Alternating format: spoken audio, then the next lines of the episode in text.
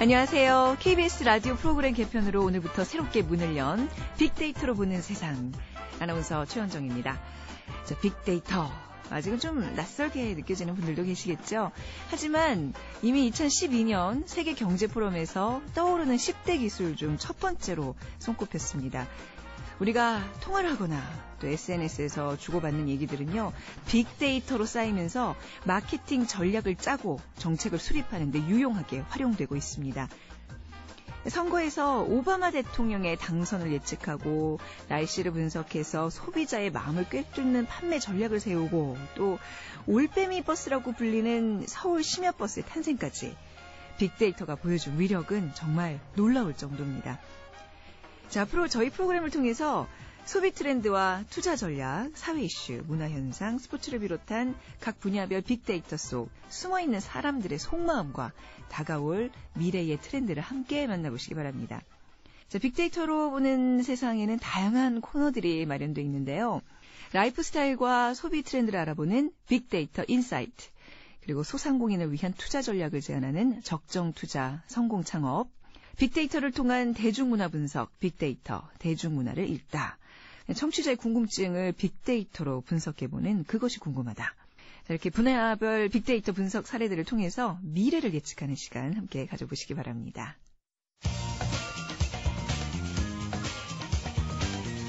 핫클릭 이슈 설왕설래 화제 이슈들을 빅데이터로 분석해보는 시간 핫클릭 이슈 설왕설래 위키프레스의 정영진 편집장 모셨습니다. 안녕하세요. 네, 안녕하세요. 네. 정영진입니다. 자, 핫클릭 이슈 설왕설래 네. 이제 이 코너 함께 해주실 텐데 어떤 코너인지 먼저 소개 부탁드릴게요. 그러니까 보통 우리가 이제 포털 사이트 같은 데서 뭐 인기 많은 뉴스 많이 보시죠. 네. 댓글 많은 뉴스도 뭐 보실 텐데 그냥 그렇게 사람들이 어떤 그 관심 많았던 뉴스 정도를 넘어서서 네. 어, 사람들이 어떤 뉴스에 어떤 키워드 어떤 이슈에 더 많은 의견들을 좀 개진하셨는지 네. 이런 것들 좀 데이터 분석을 통해서 민심은 어떻게 변화하고 있는지 그 네. 추이도 한번 좀 살펴보고요. 조심스럽게 미래도 한번 좀 예측을 해보는 뭐 이런 시간 한번 가져볼까 합니다. 네, 주로 어떤 데이터들을 분석하게 되죠? 뭐 다양한 데이터들이 이제 존재를 할 텐데 네. 그 중에서 어, 물론 이제 포털 사이트 뉴스라든지 이런 건 당연히 포함이 되고요. 또 블로그, 또 토론 게시판, 또 어, 트위터라든지 페이스북 같은 SNS 데이터들 이런 모든 데이터들이 저희 분석 대상이 된다 이렇게 말씀드릴 수 있겠습니다. 네, 저 어찌 보면 이제 여론을 좀 읽을 수 있는 그런 네. 시간이 될 텐데요. 자 오늘 먼저 분석해 주실 이슈는 영화 국제시장이에요. 네. 이 영화 보셨어요? 저는 아직 안 봤습니다. 저도요.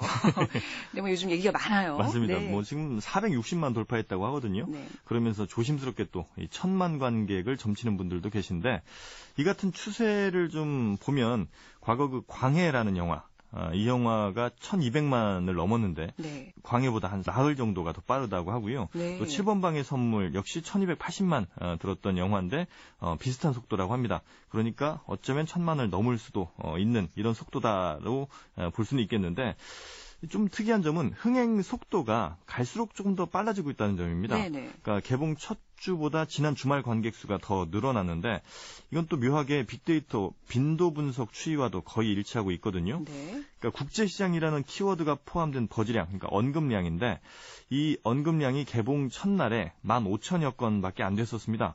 이게 어느 정도 수치냐면 에, 군도란 영화 혹시 네네, 기억하실 텐데 예. 이 영화의 한 60%밖에 안 되는 수준이거든요. 네. 그러면 군도보다 어, 이 첫날 버즈량만 따져봤을 때는 흥행이 더 안 돼야 이제 맞는 건데 네.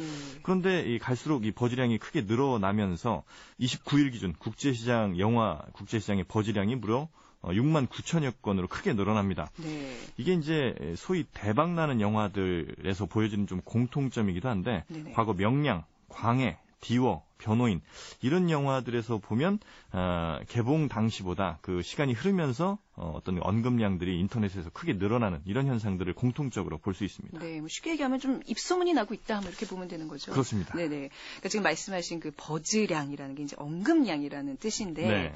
하나씩 배워가겠습니다. 네.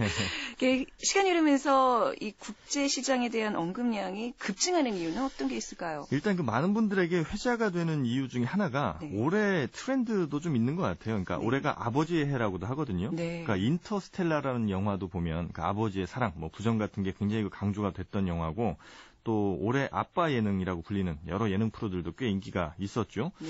그래서 아버지에 대한 또 아버지 세대에 대한 헌사 영화 또 힐링 영화다 네. 이제 이런 평가들이 좀 나오면서 어, 언급량들이 크게 좀 늘어났고 또 하나 아, 가장 촉발을 시켰던 거는 역시 그 정치적인 어, 이슈들이 좀 가미가 되면서 더 언급량들이 좀 급증을 했던 것 같습니다. 네. 그 논란에 불을 지핀 것이 바로 영화평론가 허지웅 씨죠. 어, 지금 한 일간지와 인터뷰에서 뭐 이런 얘기를 했습니다. 국제시장이란 영화가 앞선 세대들이 어떤 반성 없이 스스로 대단하다는 식의 메시지를 던진 영화다. 네. 이런 방식엔 뭐 토가 나온다는 다소 과격한 표현을 썼는데 이게 이제 지난 크리스마스 때거든요. 네. 12월 25일이었고 이때부터 본격적으로 진보 또 보수 간 경론이 시작이 됐습니다. 아, 이 보수 성향의 한 사이트에서는요. 26일 하루에만 9천여 건의 게시글 그리고 이 게시글에 2만 8천여 건의 댓글이 달렸고요. 또 N 포털사에서는 3만 아, 천여 건의 댓글, 또 D 포털에서는 1만 9천여 건의 댓글이 생산되기도 했습니다.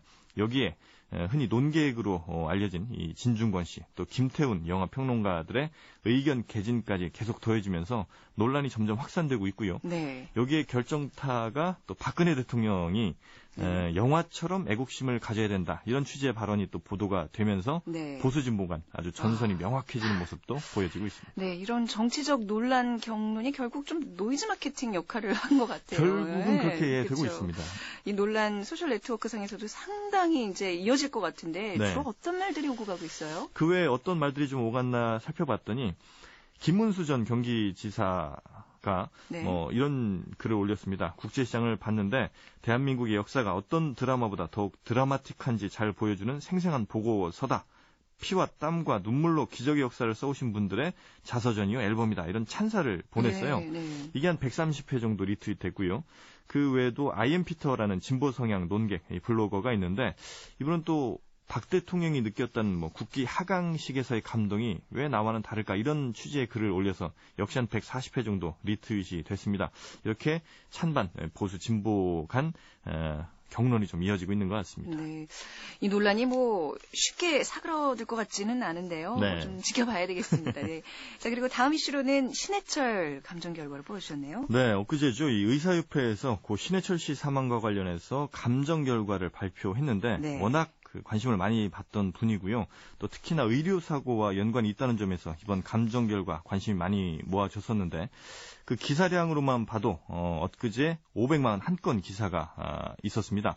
아, 특히 사망이 있었던 지난 10월부터 살펴보면 신해철이란 키워드가 포함된 기사 무려 기사만 2만 9천여 건이 생산됐거든요. 네. 하루 평균 300건 정도 기사가 쏟아진 것이고요. 어, 그리고 엊그제는 SNS상에서 이 신해철 감정 결과 관련 데이터가 17,132건 이렇게 생성이 됐는데 그 중에서도 이 포털 사이트 댓글이 14,000여 건으로 83% 비중을 나타냈습니다. 네. 나머지는 이제 트위터, 페이스북 등 SNS 데이터였고요. 이 말씀을 드린 이유가 대체로 어, 반드시는 아니지만 이 포털 사이트에서 관심을 받는 것과 SNS 상에서 관심 받는 그 이슈 자체가 좀 다른 경우가 많습니다. 네네. 그러니까 연애, 스포츠 관련 이슈는 포털에서 훨씬 더 많은 아, 관심이 있고요. 네. 정치 또 사회적 이슈는 SNS에서 아주 강세를 아, 보입니다. 그런 경향이 있군요. 예, 네. 또 포털 사이트별로도 조금 차이가 있는 게 N 포털 사이트의 경우에는 연애 쪽에 더 어, 많은 관심들이 있고요. 네. D 포털 사이트는 스포츠, 정치에 이용자들이 더 많이 몰리는 이런 음. 경향도 우리가 살펴볼 수 있습니다. 네. 자, 신해철 씨 감정 결과 발표와 관련해서는 어떤 여론들이 주로 형성되고 있어요? 네, 저희가 이제 빅데이터 분석을 할 때요. 예. 그러니까 이용자들의 가치 판단 같은 걸 이제 분석을 분석을 하는데 네. 어, 여론조사처럼 여론조사는 뭐 보통 그렇게 하죠. 아주 좋아한다, 좋아한다, 보통이다, 싫다, 아주 싫다 이렇게 단계를 딱딱 매겨서 1, 2, 3, 4, 5번 이렇게 네. 척도를 매기는데 빅데이터에서 이제 그런 어, 분석은 할 수가 없고 대신 사람들이 어떤 단어를 썼느냐, 감정을 표현한 단어들의 빈도를 통해서 해당 이슈에 대한 좋고 싫음을 판단하기도 하거든요.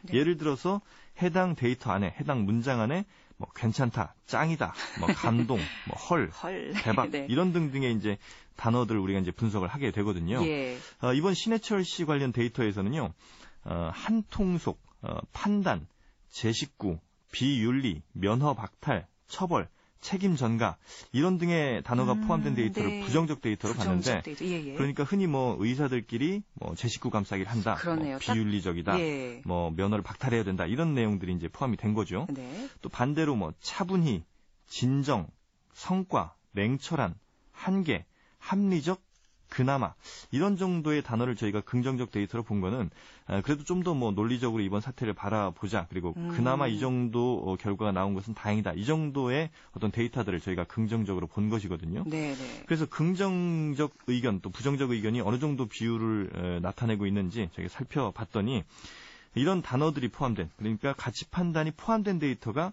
6,800여 건이었는데 이 중에 292건 데이터를 제외한 나머지 6,500여 건이 다 부정적인 거였습니다. 네네. 그러니까 96% 정도의 이용자들은 부정적 의견을 개진했다. 이렇게 볼 수가 있는데 물론 이 댓글이나 SNS에서 데이터를 생산하는 분들 기본적으로 어떤 입장을 가지고 있는 경우가 많고요. 또 많은 경우에 부정적 입장을 가지고 글을 남기는 그러니까 적극적으로 의견 개진할 때는 부정적인 견해가 많은 포션을 좀 차지하고 있기 때문에 네. 실제 여론이 이와 똑같다라고 말씀드릴 수는 없죠. 하지만 네. 96% 정도가 부정적으로 본다면 이번 의사협회 발표는 어쨌든 어, 적어도 인터넷 이용자들이 받아들이기는 쉽지 않은 쉽지 수준이다. 아. 이렇게 결론은 낼 수 있을 것 같습니다. 알겠습니다. 2015년 1월 1일 이제 첫 코너로 화제 이슈 이렇게 진행해 봤는데요. 그날 그날 이제 재밌는 어떤 뉴스들을 이렇게 분석해 볼 생각은 굉장히 기대가 큰데요. 네. 네.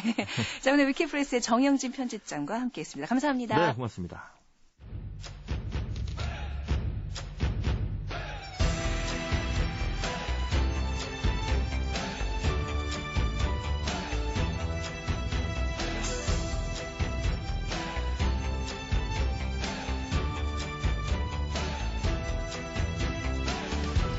트렌드 차이나 중국이 보인다.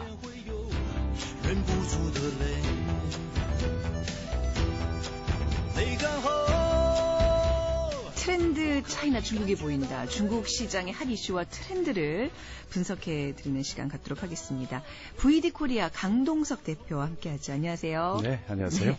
자, VD 코리아라는 곳을 이제 이끌고 계시는데요. 어떤 네. 일하는 곳이에요? 저희 회사는 그 어, 중국의 마케팅 전문 기업입니다. 네. 예, 중국 최대 IT 기업인 알리바바 그룹의 마케팅 자회사가 바로 알리마마라는 회사인데요. 알리마마. 예. 네. 이 회사하고 어, 업무 협약을 통해서 한국 기업의 중국 마케팅 업무를 저희가 담당하고 있습니다. 네, 그러시군요. 중국어도 물론 잘하실 테고.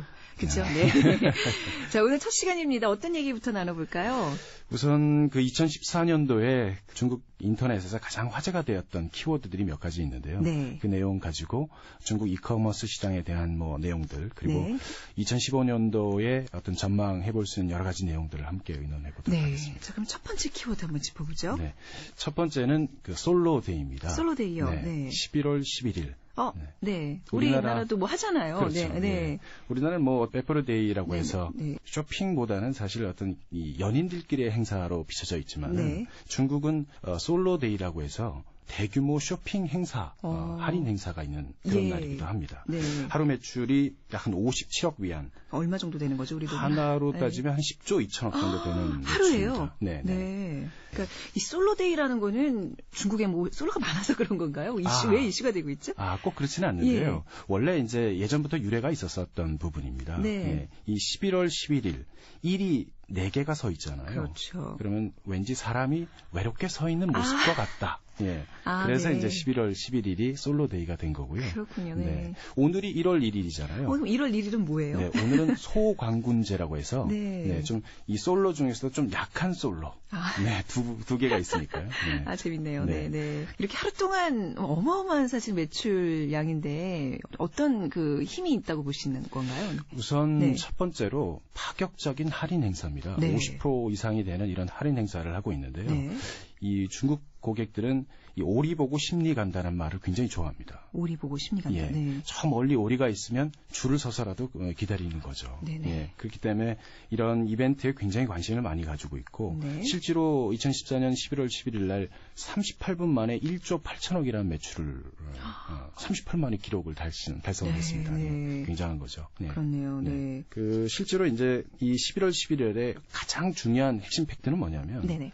이 빅데이터에 의한 철저한 마케팅이 있었기 때문에 10조 2천억이나 매출을 기록했었거든요. 네. 그 이면에는 알리마마라는 이 마케팅 company가 있었기 때문에 그렇습니다. 네. 예를 들면 이런 겁니다. 그 광저우에 있는 속옷 만드는 회사인데요. 네. 이 회사는 철저하게 1월부터 9월까지 어, 생산만 합니다. 그리고 알리마마가 빅데이터에 의한 사전 마케팅을 합니다. 20대 네. 초반을 타깃으로 마케팅을 해서 이번 이제 11월 11일 날 345억 원이라는 매출을 기록하게 된 거고요. 네. 정확한 고객에 대한 소비 패턴을 매일매일 분석하고 있기 때문에 네. 정확한 targeting 마케팅이 가능한 겁니다. 어, 네. 그러니까 우리의 어떤 기업이 중국 가서 이렇게 하려면 이런 어떤 정보들이 굉장히 중요하겠네요. 굉장히 중국의 소비 패턴 읽는 네. 이 빅데이터를 통해서. 그렇습니다. 네, 네. 주로 어떤 아이템들이 많이 팔리게 되나요? 주로 이제 어, 이번 연에 이제 두드러지게 나왔던 것은 휴대폰이었습니다. 네. 네 휴대폰 샤오미가 하루 동안 72만 대가 팔렸고요. 어, 두 번째가 화웨이의 역시 이것도 휴대폰이 팔렸고 네. 세 번째는 하이얼이라고 가전제품이 많이 팔렸고 네.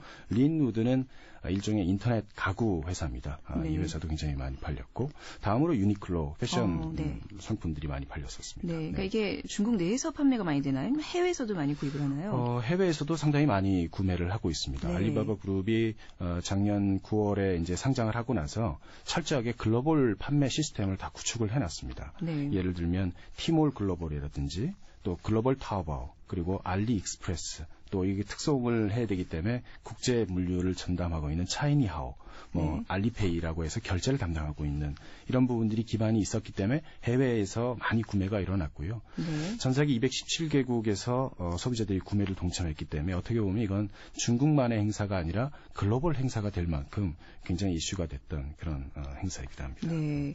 아무래도 이제 올해 중국에 대한 관심들을 많이 기울이고 있어요. 이제 언론에서도 각종 어떤 특집으로 이렇게 다룰 정도로 네. 중국에 대한 관심이 지대해지고 있는 걸 느끼는데 그렇습니다. 2015년 중국의 이커머스 시장 어떻게 좀 많이 커질 거라고 예상하시나요? 네, 굉장히 커질 겁니다. 네. 어, 이 중국에서 이제 우리가 인공위성으로 이렇게 딱 보면요. 네. 첫 번째 인공위성에서 보이는 시장이 있고 보이지 않는 시장 두 개가 있습니다. 네, 네. 예. 보이지 않는 시장 두 개가 어, 좀 인, 나눠서 인터넷이시겠죠? 그렇죠. 네네네. 그렇죠. 네. 첫 번째 시장은 인터넷 시장이고요. 네. 두 번째 시장은 모바일 시장입니다. 모바일, 네. 예.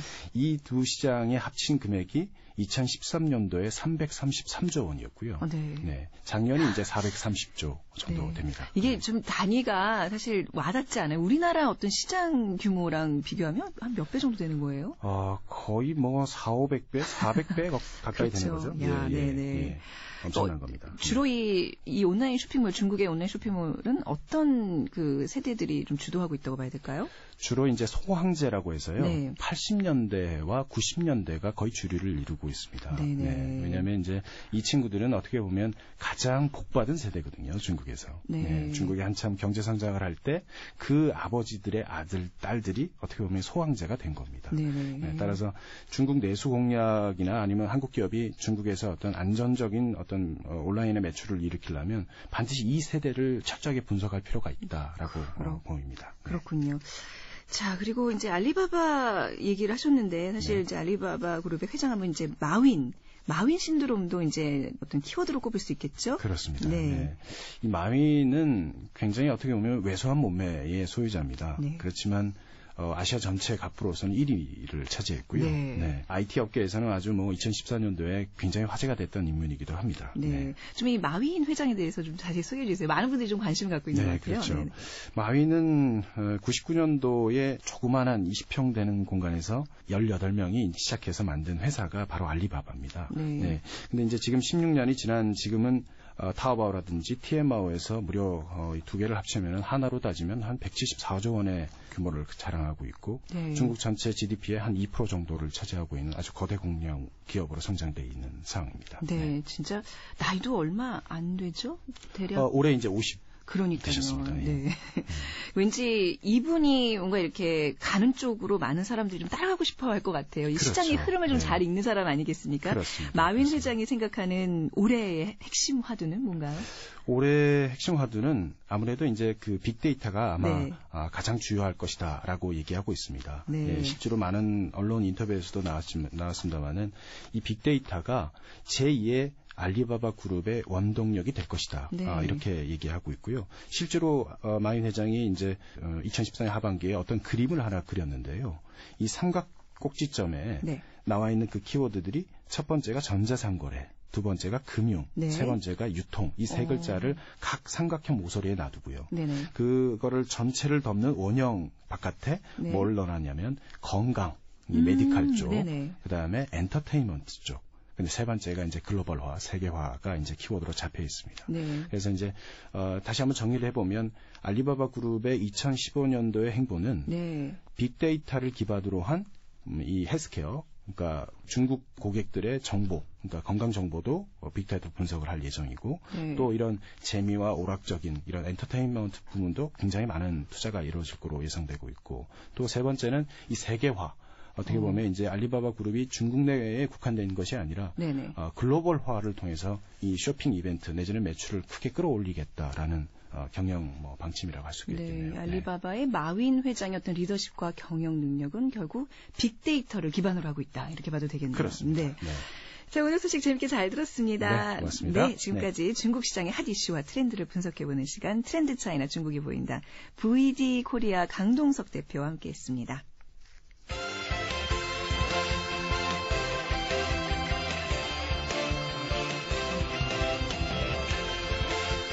빅데이터는 승부사. 승부를 가르는 스포츠 빅데이터의 세계, 빅데이터는 승부사 시간입니다. 한국 스포츠 과학기술포럼 사무총장이신 상명대학교 오일영 교수와 함께합니다. 안녕하세요, 교수님. 네, 안녕하십니까. 네, 어, 교수님 굉장히 오랜만에 뵙네요. 네, 네 그렇죠. 예. 그 축구 해설 얼마나 하셨었죠? 아, 네. 제가 한 5, 6년 정도 했었죠. 네. 예, 그래서 네. 축구 쪽에 이제 선수 생활을 하다 보니까 네. 특히 또 KBS 이용수 위원과는 제가 중고등학교 때 같이 또 축구를 했었고 해서 뭐 그 덕에 제가 또 해설까지도 했었습니다. 네, 아마 축구 팬분들 목소리 듣는 것만으로 굉장히 반가우실 것 같은데 자, 이제 빅데이터에 대한 얘기 교수님과 나눠보겠습니다. 스포츠 분야에서도 빅데이터 사용하는 사례가 점점 늘어나고 있는 추세죠. 예, 그렇습니다. 우리 스포츠 분야에서 빅데이터라고 하는 부분은 사실은 최근에 이제 이렇게 거론이 됐었는데 네. 특히 이제 금년도 2014년도 브라질 월드컵에서 독일이 우승하면서 이 빅데이터라는 것이 상당히 이제 화두로 나왔었거든요. 예, 독일 팀이 이제 처음 빅, 그 훈련을 하면서 좀 더 과학적인 어떤 데이터를 활용해서 경기력에 이제 좀 보탬이 되자 네. 이런 어떤 취지의 빅데이터 회사를 그 제휴를 해서 어, 우승을 했다라는 것이 이제 뒷얘기 나왔는데요. 그만큼 이제 스포츠에서는 최근에 이제 이 빅데이터라는 부분들이 많이 언급이 되고 있다고 볼 수 있겠습니다. 네. 그 국내에서는 언제부터 이 빅데이터가 좀 이렇게 각광받기 시작한 건가요? 어, 우리나라에서는 아무래도 뭐 최근의 경우라고 볼 수는 없겠지만 어, 2002년 한일 월드컵 네. 히딩크 감독의 예를 들 수밖에 없어요. 네. 예, 히딩크 감독이 한국에 이제 감독으로 오면서 가장 커다란 중요한 것을 하나 가지고 왔었는데요. 그것이 지금까지 우리 한국 축구에서는 그 경험해 보지 못한 바로 그 비디오 분석관이란 직책이거든요. 네, 네, 네. 그래서 14명의 스태프 중에서 가장 중요하게 여겼던 것이 이제 비디오 분석관인데 이 비디오 분석관의 역할은 이제 선수들의 움직임이라든가 경기 내용을 촬영을 해서 네. 그것을 데이터화해서 정보로 제공해 주는 아주 중요한 역할을 담당했는데 그러한 사례들이 지금까지 우리나라에는 없었어요. 없었고, 예, 네. 감독들이 거의 자기 직관대로 경험대로 아. 오늘 야 너 들어가 이렇게 들어가고 이렇게 했었는데 네, 네, 네, 어, 히디크 감독 이후에는 14명이 다 하나의 데이터들이었었죠. 네. 예, 각 분야의 데이터들이었고 그거를 집약을 해서 활용하는 감독의 어떤 그 결정 네. 이런 것들이 이제 아마 어떻게 보면 히디크 감독 우리나라 스포츠에서는 빅데이터의 어떤 효시가 아닌가 이렇게 또 생각할 수도 있습니다. 네. 그러니까 이제 빅데이터가 어떻게 승부를 좀 좌우한다고도 볼 수 있을까요? 그렇죠. 네. 뭐 빅데이터 하면은 사실 그 최근에 화두가 됐었지만 이미 이제 스포츠에서도 많은 분야에서 활용이 됐었거든요. 우리가 스포츠 토토라든가 이럴 때에도 사실 빅데이터가 활용이 돼서 네. 경기를 예측하고 또 거기에 대해서 어떤 승부를 걸듯이 어, 승부에 많은 영향을 줄 수 있다고 볼 수 있습니다. 특히 이제 스포츠라고 하는 부분을 보면 이게 네. 결과를 알 수 없는 것이 또 특징 아닙니까? 그렇죠. 경기가 네. 끝나봐야 되는데 네. 사람들의 심리는 사실 경기 끝나기 전에 뭔가 내가 결과를 한번 맞춰보고 그렇죠. 싶다. 그 예측하는 재미죠. 그렇죠. 예, 예. 그래서 그런 것들에 대한 것들이 아마 빅데이터가 스포츠에 자연스럽게 스며들지 않았나 음, 생각이 됩니다. 네.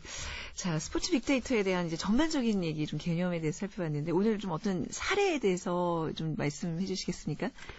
예, 그렇죠. 오늘 가장 중요한 것은 제가 네. 이제 뭐 최근의 사례 그 2014 브라질 월드컵에 우승했던 독일 팀을 안 들을 수가 없어요. 네. 어, 제일 처음에 제가 독일 팀을 들은 이유도 빅데이터 사례에서 스포츠에서 가장 성공적인 사례라고 볼 수 있겠거든요. 네. 그래서 이 독일 팀이 독일의 샵이라고 하는 빅데이터 회사와 제휴를 해가지고 약 1년 6개월 전서부터 대표팀들한테 이 칩이라든가 이런 걸 이용해서 뭐 생리학적인 것도 역학적인 것, 영상 촬영을 통해서 움직임에 대한 것들을 분석을 해가지고 네. 그것을 도입을 했어요. 네. 네, 그러다 보니까는 이제 독일이 월드컵 나가기 전에는 이제 주최국인 브라질, 네. 아르헨티나 또 스페인 이런 팀들보다는 상당히 좀 약체 약체였는데 네. 우승까지 했지 않습니까? 그래서 그런 부분들을 본다면 역시 그 빅데이터 힘이 상당히 승부에 영향을 많이 미쳤다. 네. 이렇게 판단할 수도 있겠죠. 그러니까 이제 시청자들 입장에서도 그 이제 중계를 볼 때 예전과 달리 굉장히 그 과학적인 어떤 정보들이 막 그 화면에 뜨잖아요. 그렇습니다. 볼, 볼 점유율이 뭐 몇 퍼센트고 몇 퍼센트고 그거를 통해서도 아 오늘 경기 되겠구나 안 되고 있구나 이게 좀 느끼 느껴지거든요. 그러니까 하물며 이 선수들의 어떤 개인 아주 세세한 정보들이 굉장히 감독한테는 중요한 정보가 되겠네요. 그렇죠. 네, 네. 어, 감독 입장에서는 이제 선수의 객관적인 데이터를 네. 가급적이 많이 받아서 네. 그것을 잘 판단을 해서 경기 결과에 좋은 영향을 미칠 수 있도록 하는 것이 중요한 임무 중의 하나인데요. 이 스페인 같은 경우가 이제 2010년 우승할 때 그 결승전 볼 터치가 한 720회 정도 나왔습니다. 네. 그러니까 그걸 따지고 보면은 약 그 한 사람이 2.5초 이내 볼을 다뤘다는 얘기가 어. 그러니까 상당히 스피디하게 다뤄졌는데 네. 독일 팀은 약 2.57. 그 전에 독일도 한 4초 정도가 됐었거든요. 어, 네. 그러니까 볼을 많이 끌었다는 얘기인데 네. 스피드가 그만큼 떨어졌다고 볼 수 있겠죠. 네. 그런데 그것을 이제 빅데이터를 활용해서 선수들의 움직임들을 조금 더 빠르게 연결시킬 수 있도록 데이터화해서 결국 이제 2.5초대로 줄이면서 네. 스피디한 플레이로 네. 어, 우승까지 만들어냈다고 볼 수 있습니다. 갑자기 궁금해지는데 우리나라 선수들의 그 볼 소유 시간은 얼마나 돼요? 사실 그래서 저도 그걸 조사를 해봤는데요. 네. 브라질 월드컵 때 홍명보 감독이 이끌었던 팀들이 보통 지금 저희가 한 2.78 정도 어? 나옵니다. 제법 빠르네요. 예. 근데 사실은 네. 그게 빠른 것은 아니고요. 네. 조금 늦다고 볼 수는 있는데 아, 예, 그 볼터치 빈도도 저희가 한 650회 정도밖에는 안 되거든요. 네. 그러니까 한 720회 정도가 나왔던 독일 팀이나 스페인 팀에 비한다면은 많이 떨어지는 거죠. 그만큼 수세에 많이 몰렸다. 아, 네. 그래서 그런 자료 데이터만 봐도 어, 그런 걸 좀 판단할 수가 그 있습니다. 0.2초의 차이인데 이게 굉장히 또 승부에는 중요한 역할. 예, 예, 재밌네요. 예. 이 카메라를 또 활용하기도 하잖아요. 그렇습니다. 네. 빅데이터에서 가장 중요한 부분 중에 하나가 이제 비정형 데이터인데요. 네. 이 카메라로 움직이는 선수의 어떤 모습들을 촬영하고 그 선수들의 이동 거리라든지 또 어떤 연결도, 패스 연결도 그리고 표정 이런 것들을 카메라로 읽어서 네. 그거를 데이터화하는 것을 이제 tracking 시스템이라고 합니다. 이 tracking 시스템이 스포츠에 적용이 되면서 아주 중요한 빅데이터 요소가 된 것이 바로 카메라라고 볼 수 있겠습니다. 네. 근데 이런 데이터들을 계속 모으다 보면 그 양이 정말 그야말로 빅데이터 엄청날 것 같아요. 그렇습니다. 그래서 아, 보통 선수들이 한 경기에 움직이는 것을 보면 약 한 16만 2천여 개 정도의 데이터가 생성이 된다 그러거든요. 와, 이게 이제 카메라 영상으로만으로도 이제 그렇게 되는데 왜 그러냐면은 1초에 30프레임을 움직이면서 그 프레임마다 다 데이터화가 됩니다. 네. 그래서 그런 것들이 도입이 되다 보니까 그 엄청난 그 데이터들이 나오는데 네. 그것을 어떻게 이제 감독이 필요로 하는 정보로 잘 그 변환시켜서 네. 어, 제공하느냐 이런 것이 어. 이제 중요한 요인, 요인이라고 볼 수 있겠죠. 네. 그 앞으로 이제 이런 데이터들이 이제 선수들의 어떤 경기 이런 거 승부에 어떻게 활용이 되는지 좀 구체적인 얘기 차차 또 알아보도록 하겠습니다. 오늘 거의 이제 맛보기로 봤는데 자 이제 앞으로 뭐 축구를 비롯해서 다양한 그 스포츠 종목별로 빅데이터 활용 사례들을 좀 들어보도록 하겠습니다. 앞으로 좀잘 부탁드릴게요, 교수님. 예, 알겠습니다. 네. 지금까지 한국스포츠과학기술포럼 사무총장인 상명대학교 오일영 교수와 함께했습니다. 빅데이터로 보는 세상 오늘 첫 방송 어떻게 들으셨나요? 이제 또 마칠 시간인데요. 내일 이 시간에는요. 주말에 가볼 만한 여행지 추천해드리는 감성 추천 이곳으로 떠나볼까와 또 청취자의 궁금증을 빅데이터로 풀어보는 시간 그것이 궁금하다가 마련됩니다. 기대해 주시기 바랍니다. 저는 내일 금요일 오전 11시 10분에 다시 찾아뵙겠습니다. 지금까지 아나운서 최원정이었습니다. 여러분 새해 복 많이 받으세요.